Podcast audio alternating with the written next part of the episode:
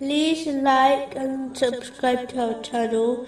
Leave your questions and feedback in the comments section. Enjoy the video. Moving on to chapter 18, verse 106.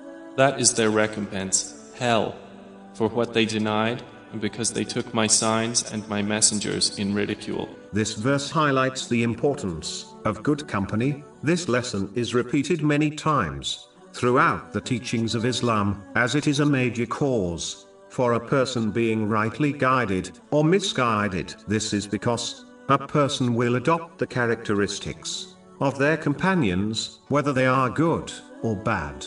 This has been advised in a narration found in Sunan Abu Dawood, number 4833. The people who follow their desires instead of the teachings of Islam, and cherry pick which commands to follow, according to their wishes, are the ones who have taken Islam as a joke. They pretend they are devoutly following the teachings of Islam, but their true intention is revealed the moment they encounter something which contradicts their desires. So, like a fox, they search for a way out by using far-fetched and twisted interpretations of the Holy Quran and the narrations of the Holy Prophet Muhammad, peace and blessings be upon him, in order to justify their actions. They make up their minds beforehand, according to what they desire, and then search for proof, in order to support their incorrect belief.